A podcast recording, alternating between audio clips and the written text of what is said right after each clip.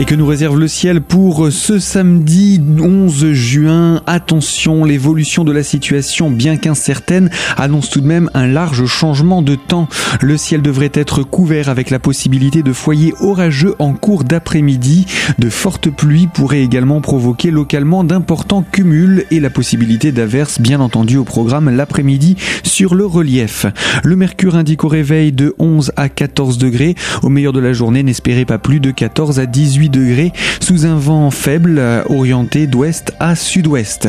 La nuit suivante, le ciel reste très nuageux et se couvre totalement. Des passages pluvieux sont possibles en cours de nuit avec de la pluie sur le relief et un vent faible à modéré selon l'altitude.